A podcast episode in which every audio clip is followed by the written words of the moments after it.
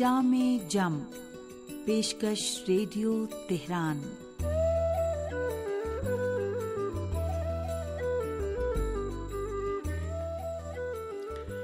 عزیز سامعین، محمد و علیہ محمد پر درود و سلام کے ساتھ آپ کا پسندیدہ پروگرام جامع جم لے کر حاضر ہیں۔ حسین اختر کا سلام قبول کیجیے۔ پیغمبر اسلام صلی اللہ علیہ وآلہ وسلم فرماتے ہیں تین گناہ ایسے ہیں جن کا ارتکاب کرنے والے آخرت سے پہلے اپنی سزا کو پہنچیں گے۔ والدین کی نافرمانی، لوگوں پر ظلم اور احسان فراموشی۔ سنتے رہیے جامع جم۔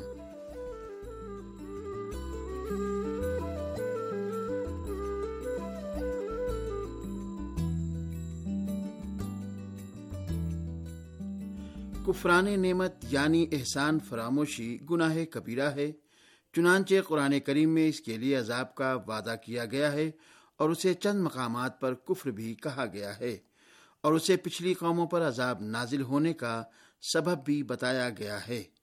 خدا وند عالم سورہ ابراہیم کی ساتویں آیت میں ارشاد فرماتا ہے، اے بنی اسرائیل، اس بات کو یاد کرو، جب تمہارے پروردگار نے تم کو خبردار کیا تھا کہ اگر میری نعمتوں یعنی ایمان اور نیک اعمال کی بدولت فرعون اور دوسروں کے شر سے نجات پر شکر ادا کرو گے، تو میں تمہاری نعمتوں میں اضافہ کر دوں گا۔ اور اگر ناشکرا پن کرو گے، تو بلا شبہ میرا عذاب ناشکروں یا احسان فراموشوں پر سخت ہوگا۔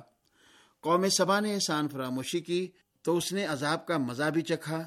خدا بند عالم قوم سبا کے بارے میں فرماتا ہے، اور قوم سبا کے لیے ان کے وطن ہی میں ہماری نشانی تھی کہ داہنے بائیں دونوں طرف باغات تھے۔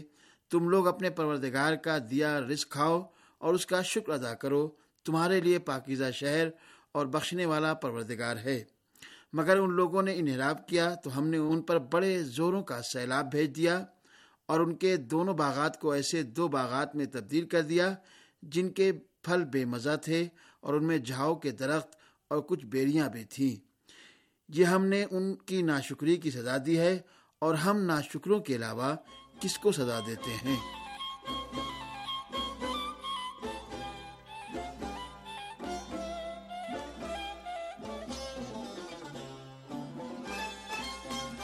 خدا وند عالم سورہ نحل میں بھی فرماتا ہے، اور اللہ نے اس قریے کی بھی مثال بیان کی ہے جو محفوظ اور مطمئن تھی، اور اس کا رزق ہر طرف سے باقاعدہ آ رہا تھا، لیکن اس قریے کے رہنے والوں نے اللہ کی نعمتوں کا انکار کیا، تو خدا نے انہیں بھوک اور خوف کے لباس کا مزہ چکھا دیا۔ صرف ان کے ان اعمال کی بنا پر کہ جو وہ انجام دے رہے تھے۔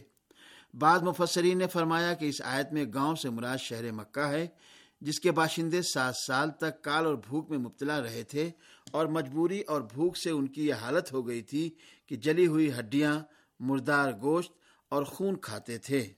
فرزند رسول حضرت امام جعفر صادق علیہ السلام ناشکرے پن کو کفر میں ہی شمار کرتے ہیں۔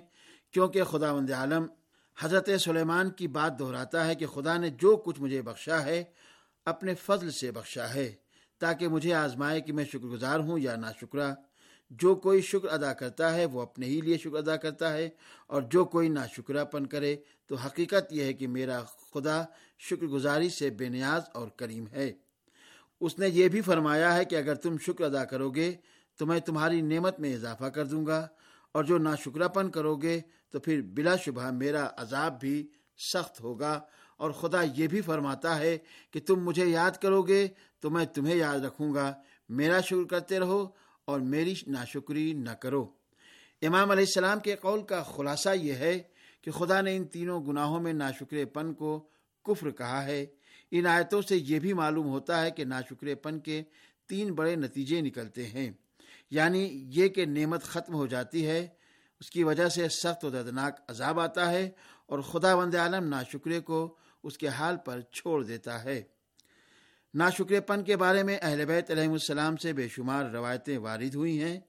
پیغمبر اسلام صلی اللہ علیہ و وسلم فرماتے ہیں، خدا کا سب سے پیارا بندہ وہ ہے جو خدا کی دی ہوئی نعمتوں کا شکر ادا کرتا ہے اور خدا کا سب سے زیادہ دشمن وہ ہے جو خدا کی نعمتوں کی ناشکری کرتا ہے۔ خلاصہ یہ کہ نعمت کا شکر ادا کرنے والا انسان در اصل آدمیت سے ہی خارج ہے، پھر ایسے شخص کے متعلق ایمان، صحیح معارف اور نیک اعمال کی بدولت حاصل ہونے والی انسانی سعادتوں اور برکتوں کا تو ذکر ہی کیا ہو سکتا ہے، جو اس کی ہمیشہ رہنے والی زندگی کے لیے ہوں گی۔ چونکہ خدا مند عالم نے دنیا کو اپنی حکمت و مسلحت سے دارالاسباب قرار دیا ہے اور اپنے بندوں تک ہر نعمت پہنچانے کا کوئی نہ کوئی واسطہ، سبب یا ذریعہ مقرر فرمایا ہے، جس کی بدولت وہ نعمت بندوں تک پہنچتی ہے۔ اس لیے عقل اور شرح کے روح سے واسطوں کو نظر انداز نہیں کرنا چاہیے، بلکہ ان کا بھی احسان ماننا چاہیے۔ البتہ یہ نہیں کہ اس واسطے ہی کو مستقل طور پر اور حقیقت میں اپنا منعم سمجھ لے، بلکہ اس کا احترام ضرور کرے، کیونکہ وہ نعمت کا ذریعہ ہے اور اپنی زبان اور اپنی حالت و کیفیت سے خدا کا شکر ادا کرے کہ فلاں شخص نے مجھے تیری فلاں نعمت پہنچائی ہے۔ اور سامعین، اب پیش ہے ایک سامع کا خط۔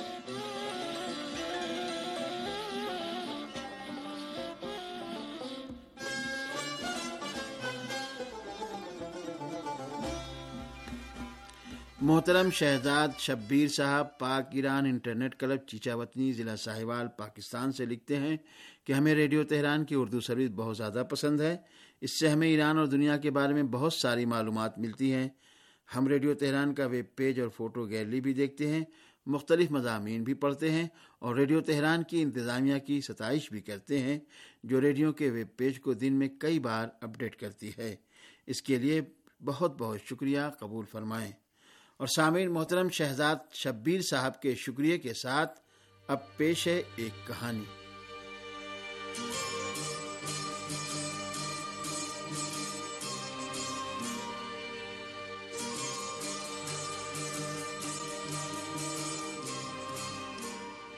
بنی اسرائیل میں ایک شخص تھا جس کے یہاں اولاد نہیں تھی۔ بہت ہی منت و مراد کے بعد اس کے یہاں ایک لڑکا پیدا ہوا۔ ایک مومن و متقی اور عارف و عامل شخص نے اس سے کہا تمہارا یہ لڑکا این شادی کے دن مر جائے گا۔ وقت گزرتا گیا اور وہ نوجوانی کی منزل پر پہنچ گیا۔ اب اس کی شادی کا دن آ پہنچا تھا۔ لڑکے کا باپ بہت ہی مسترب و پریشان تھا کہ کوئی ناخوشگوار واقعہ رونما نہ ہو۔ ادھر لڑکے نے اپنی شادی والے دن ایک ضعیف و ناتواں شخص کو دیکھا۔ اس کا بہت ہی ادب و احترام کیا اور اس کی مدد کی۔ اس ضعیف شخص نے لڑکے کو بہت زیادہ دعائیں دیں اور کہا کہ تو نے مجھ پر محبت و احسان کر کے مجھے زندہ کر دیا ہے، خدا تجھے بھی زندہ رکھے۔ رات ختم ہو گئی اور صبح نمودار ہوئی، لیکن لڑکے کے لیے کوئی ناخوشگوار واقعہ پیش نہیں آیا۔ ادھر لڑکے کا باپ جو بہت ہی زیادہ مسترب و پریشان تھا، اس نے خواب میں دیکھا کہ ایک شخص نے آ کر اس سے کہا کہ اپنے بیٹے سے پوچھو کہ گزشتہ رات اس نے کون سا نیک کام کیا ہے۔ جب وہ نیند سے بیدار ہوا تو لڑکے کے پاس گیا اور پوچھا، اے میرے لال، گزشتہ رات تم نے کون سا نیک کام کیا تھا؟ لڑکے نے جواب دیا، اے بابا میں نے ایک ضعیف و نادار شخص کی مدد کی ہے اور اس نے ہمیں دعائیں دیں۔ دوسرے دن بھی لڑکے کے باپ نے اسی شخص کو خواب میں دیکھا۔ اس نے کہا، اے مرد خدا، تیرے بیٹے نے جو اس ضعیف و نادار شخص کی نصرت و مدد کی ہے، اسی بنا پر خدا وند عالم نے تمہارے بیٹے کی موت کو ٹال دیا ہے۔